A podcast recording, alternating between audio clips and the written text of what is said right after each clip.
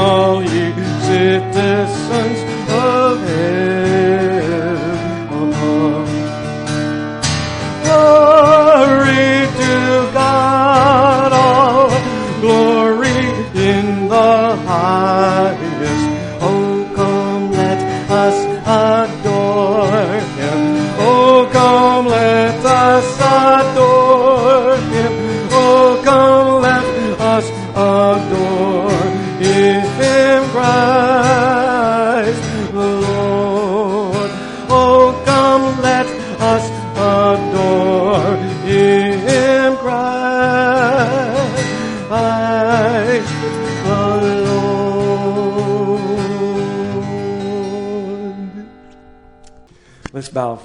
prayer.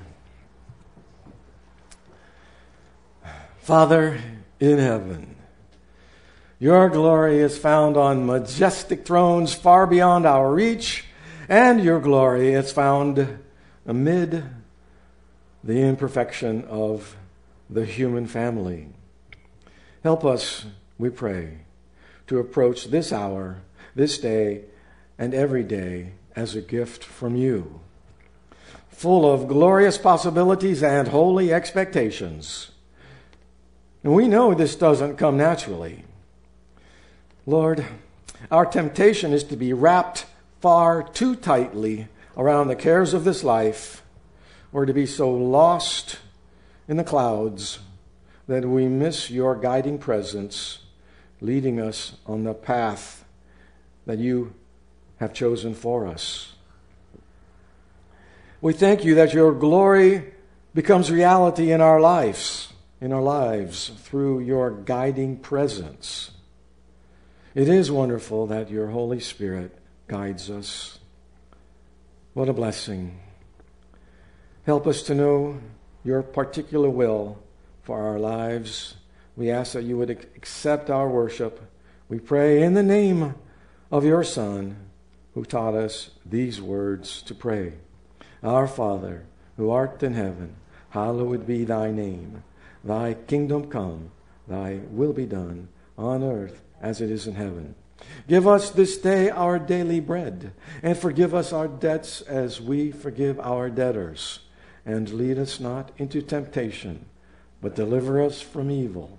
For thine is the kingdom, and the power, and the glory forever. Amen. Philippians chapter 2, verses 9 through 11. Wonderful verses. I know we've all read through Philippians, probably, except for maybe some of the kids, but it's one of our favorite books in the New Testament. Therefore, God exalted him, that would be Jesus, to the highest place and gave him the name that is above every name, that at the name of Jesus every knee should bow in heaven and on earth and under the earth, and every tongue acknowledge that Jesus Christ is Lord to the glory of God the Father. Everything that Jesus did, the Father planned for him to do. He did it all. The name Jesus certainly was quite a name to live up to. Do you know, do you remember that God gave Jesus his name? He told Mary through the Holy Spirit what to name that child. And do you remember what the name Jesus means? The Lord is salvation. Yeshua, the Lord is salvation. The name Jesus was chosen by his Father. It was derided by men. It was feared by demons, worshiped by angels, and addressed by a dying thief on a cross as he turned to Jesus and said, Jesus, remember me. The thief needed a Savior. When we read the words in Luke chapter 23, verse 42, it certainly appears that the thief recognized the meaning of the name Jesus. He didn't say, Lord, remember me. He said, Jesus, remember me. The thief addressed Jesus by his name. He needed a Savior. He understood that Jesus was the Lord of salvation. And even though Jesus now sits at the right hand of God in heaven, his name is still Jesus. We just read it. At the name of Jesus, every knee shall bow in heaven and on earth and under the earth. He is our Lord and Messiah. And whenever we talk about Jesus, we should be honoring the name that the Father gave to his Son. Philippians chapter 2, verse 10. Go right back to that.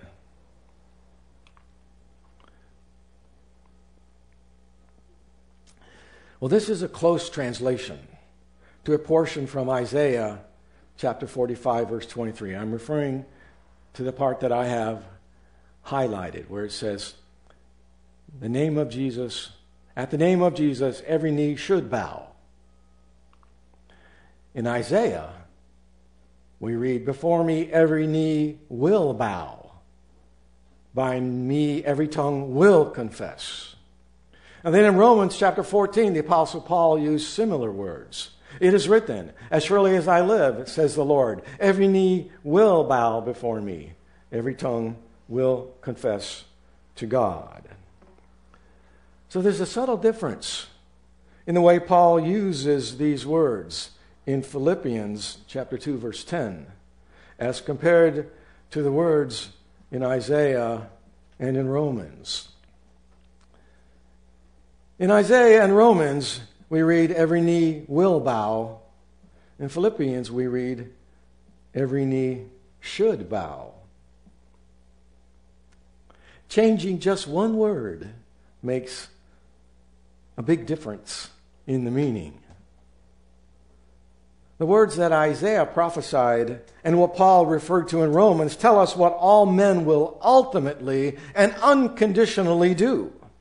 All men will eventually bow before Jesus. In contrast, in Philippians chapter 2 verse 10, in the light of our Messiah's humiliation, his death, his ascension, bowing before Jesus is something that we should do.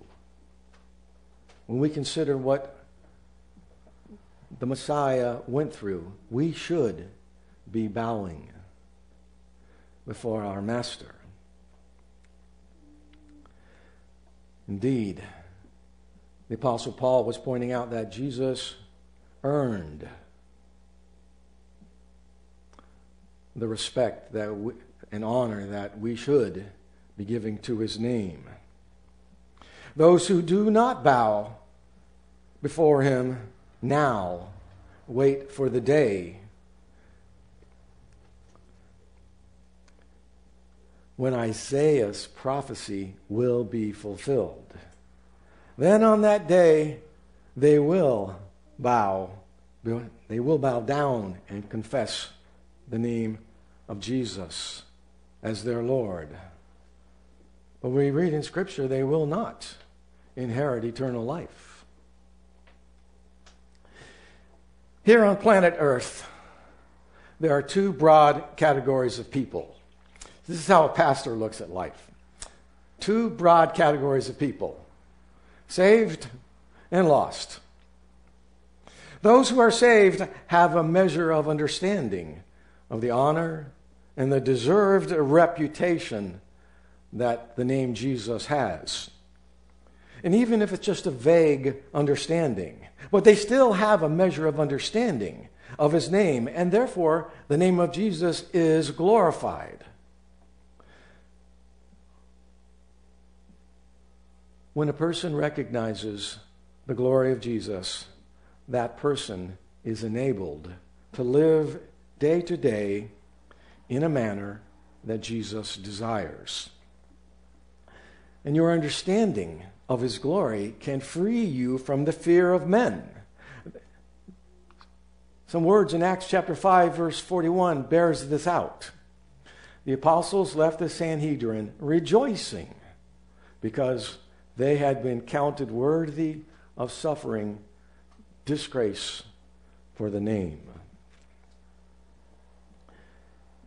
The reality is that those who do not appreciate the name of Jesus are afraid to speak the name of Jesus. I submit they are effectively ashamed of the name Jesus. When you honor the name of Jesus, you will develop a true indignation against the abuse of his name. It will bother you. It will break your heart when you see or when you hear his name dishonored. You will, be, you will be saddened when you hear his name disrespected. It hurts. When someone you know, especially someone you know and knows you, how you feel, especially if they claim to be a follower of Jesus, when they act in a manner contrary to God's righteous ways, that will make you take notice. Because you know that your, your Lord's name is being dishonored. As followers of Jesus, we are called to honor his name. And to do that, one important thing that we are called to do is to love one another. When we truly love one another, then we honor the name of Jesus. And loving one another is not about the name of our church. It's not at all. I'm proud to call myself a Seventh day Baptist. It's, we are very unique. I enjoy educating others about the history of Seventh day Baptists. But our name really does not matter. The name of Jesus is what really matters. His name has priority. What about those who are not Christians? Those who are not Christians have no understanding of the name of Jesus at all. In 2 Corinthians chapter 4 verses 3 and 4, they are described by Paul in a couple of ways. Lost and blind. They are lost because if our gospel is veiled, it is veiled to those who are perishing. And they are blind because the God of this age has blinded the minds of the unbelievers, so that they cannot see the light of the gospel of the glory of Christ, who is the image of God. Those who are not Christians do not realize what they are doing when they dishonor the name of Jesus. They really don't. But when we educate them, when they become a Christian, they are suddenly ashamed of their former behavior. A believer desires to live in a way that honors the name of Jesus. So I was thinking about the many historical names we've seen in history. One I picked out is John Newton. His tombstone record revealed that he had a changed heart. Etched into his tombstone was written John Newton, clerk, once an infidel and libertine, a servant of slaves in Africa, which is true, was by the rich mercy of our Lord and Savior Jesus Christ preserved, restored, pardoned, and appointed to preach, preach the faith he had long labored to destroy. Wow. John Newton never got over being saved. It meant so much to him. And you know, he wrote a famous hymn, Amazing Grace. And the words include I was once lost, but now I'm found, was blind, but now I see. Indeed, we who are saved, we see the name of Jesus to be spoken with honor.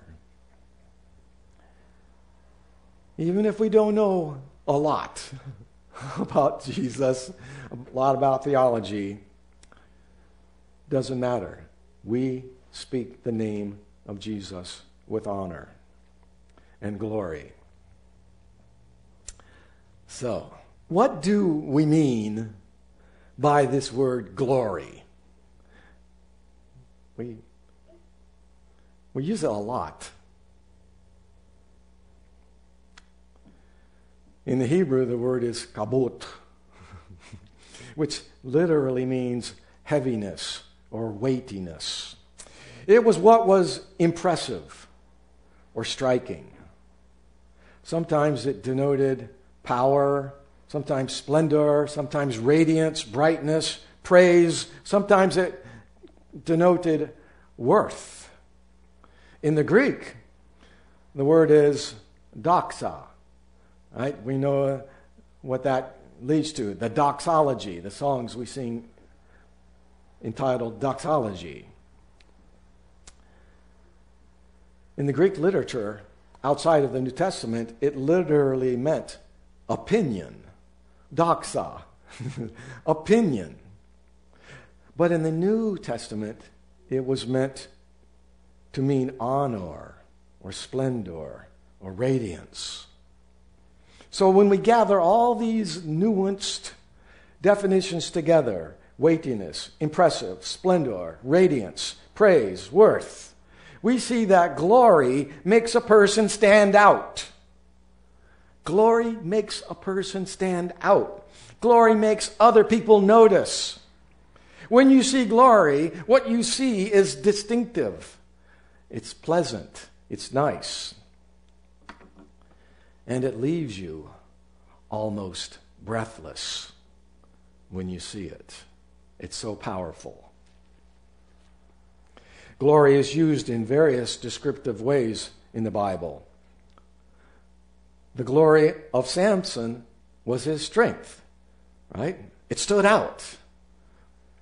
The glory of Israel was the Ark of the Covenant. That's what they were known for. People lost their breath if the, they came close to the Ark of the Covenant. Paul said that man is the image of the glory of God. He also said that the glory of man is woman. You always hear me say, My wife makes me look good. Paul mentioned that the glory of woman is her hair. We can't argue with any of this.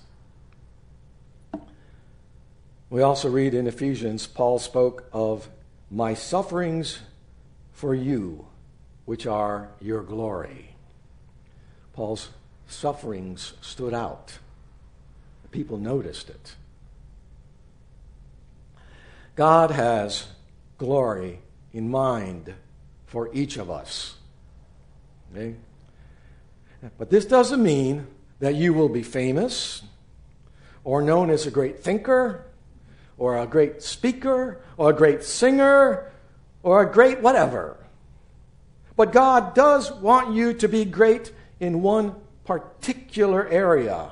He wants your glory to be true spirituality. True spirituality, and that will only happen through the events of your life. This is one of my themes that I love to talk about how we are on this world in training. Because most often, the events in your life teach you spirituality. Sometimes, sometimes these events include heartache, difficult problems to deal with, misfortune. And some of us go through some significant suffering.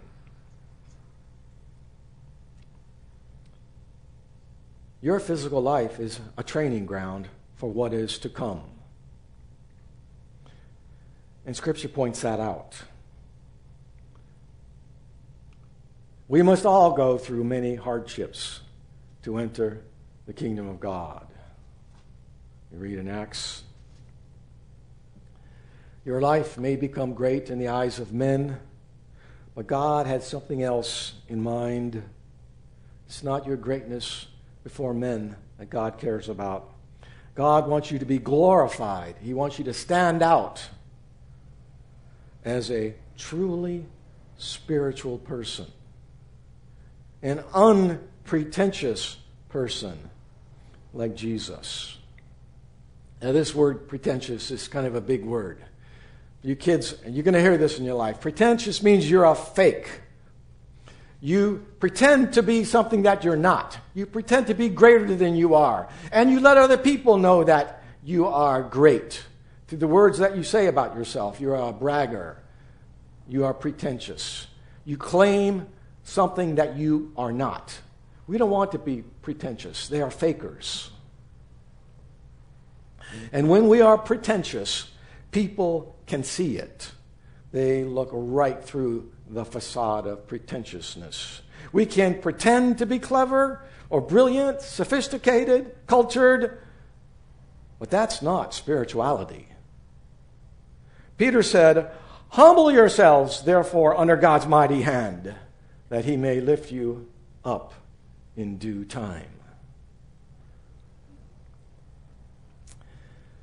Unless you become humble, unpretentious, not a faker, unless you become truly spiritual, all that you seek while walking the earth will not amount to even a small hill of beans in the eyes of God when you meet Him. So now that we're talking about glory and what it really means, it's a concept. I have a question. I always do. What is God's greatest creation anyway? God's greatest creation. Is God's greatest creation the expanding universe with all its stars and planets that number beyond our comprehension? You know, we can't even count the number of galaxies. The numbers are so huge. Is that God's greatest creation? Is God's greatest, greatest creation planet Earth? Because our planet seems to be the green emerald hanging in space, spinning in the seemingly incomprehensible, barren universe.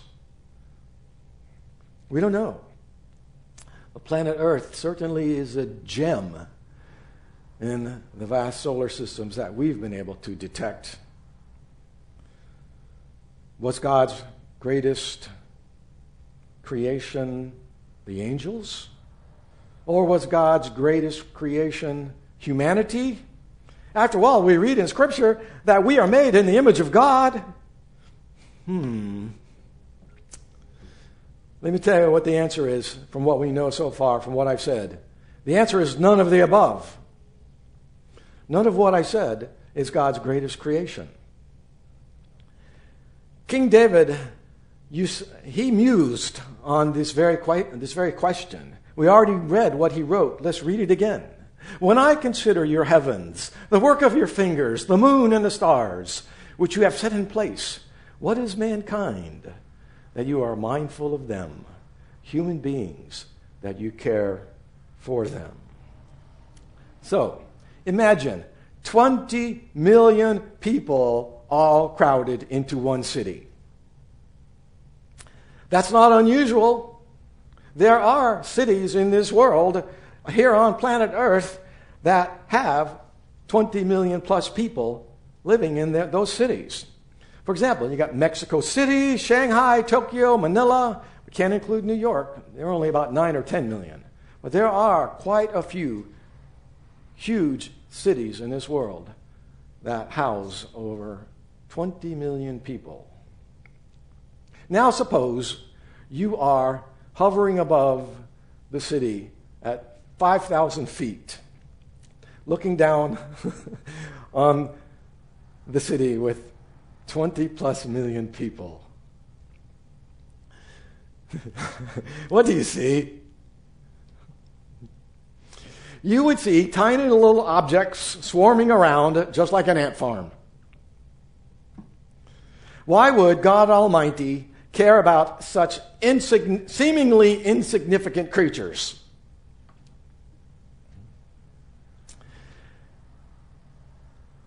Mankind doesn't look like God's greatest creation. But there is a connection. that mankind has with God. There is a connection. God's greatest creation, the pinnacle of his creative work, is not the shell of a human being. I know we learned on Star Trek that we're just carbon machines. If you ever watched Star Trek, we learned from Scripture that we are just jars of clay.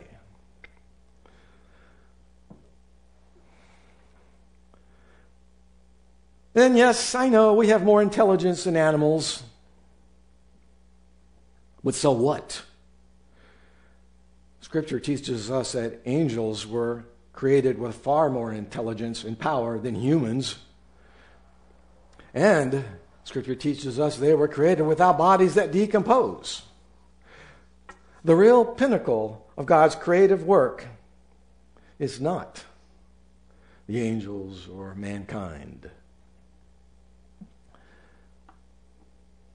The real pinnacle of God's creative work is the creation of his holy, righteous character within individual human beings,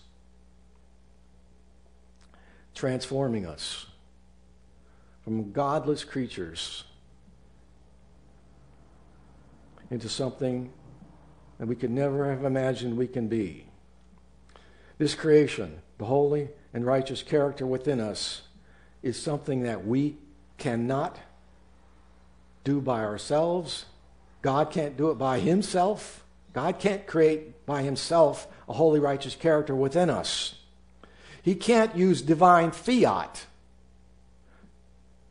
divine commands to turn us into righteous human beings. The creation of a holy character within a person requires the ability of reasoning, it requires decision making.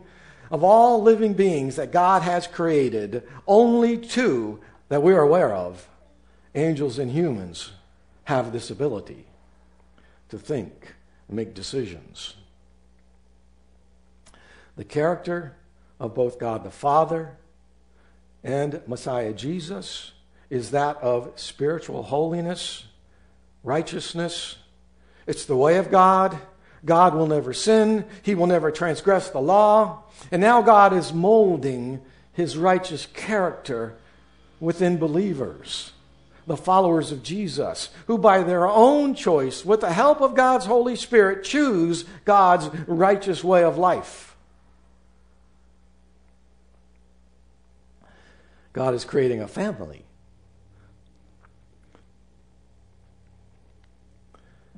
Each member in God's family chooses to follow Jesus as Lord and Master. God's family will eventually number in the tens of millions. Each member perfectly like minded with Him. I've told you this is one of my favorite topics. We're in training ground here on planet Earth.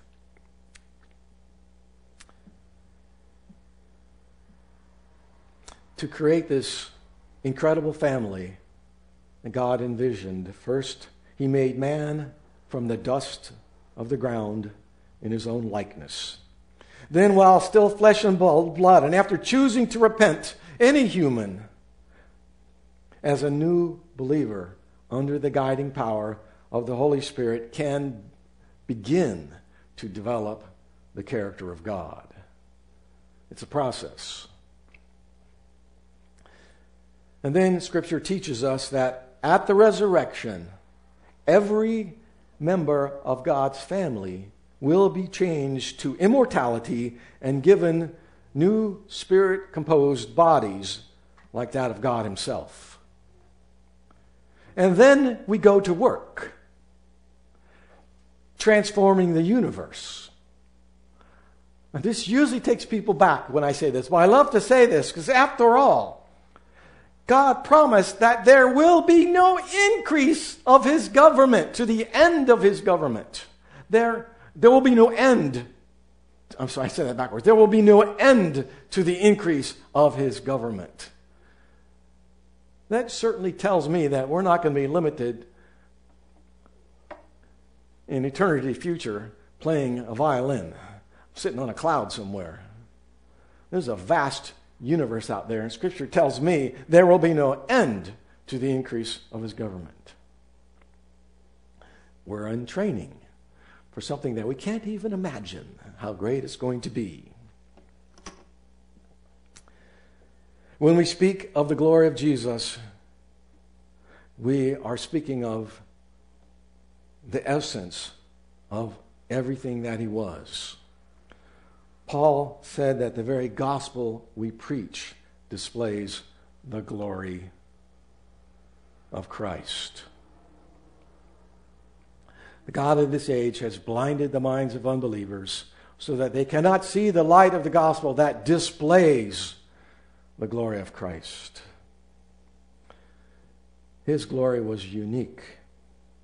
He never sinned, and we are forgiven because he offered his life and he then rose again from the grave. He was equal with God, yet he emptied himself of his glory that he had in heaven. He never negotiated a release from his destiny to come to this planet Earth. He didn't argue with his father.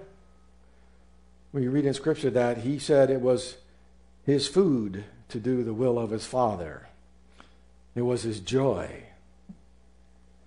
Now we also, who are finite men and women, we should strive to be spiritual and unpretentious.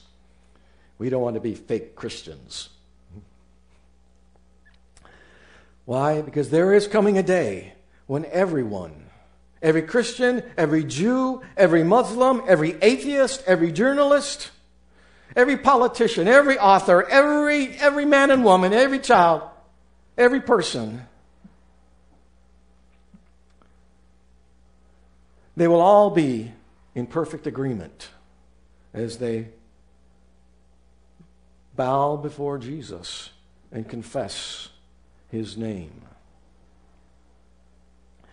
We will bow on our knees. Scripture teaches us, it teaches us that we should bow because of what Jesus went through. But it also teaches us this is an unconditional future promise. Every knee will bow. All of us, all men and women, will be on their knees. Every tongue will confess that Jesus Christ is Lord. We know what will happen God, who once said, I am the Lord, that is my name, I will not give my glory to another. He will say to every person, Bow to my Son and confess that he is your Lord to my glory. Indeed, God calls us to bow before Jesus and worship him. Yet, isn't it wonderful that he calls us brother and sister and friend? The firstborn of this huge family that we're a part of. And the universe awaits us. And then one day in the future, all of us will be bowing before Jesus, giving glory to him and to his Father. Amen. Hallelujah. Majesty, worship His majesty. Unto Jesus be all glory, power, and praise. Majesty, kingdom authority flow from his throne unto his own, his anthem raised. So exalt, lift up on high the name of Jesus. Magnify, come glorify Christ Jesus the King. majesty. Worship his majesty. Jesus who died, now glorified, King of all kings. So exalt, lift up on high the name of Jesus. Magnify, come glorify Christ Jesus the King. Majesty. Worship in majesty. Jesus who died, now glorified, King of all kings.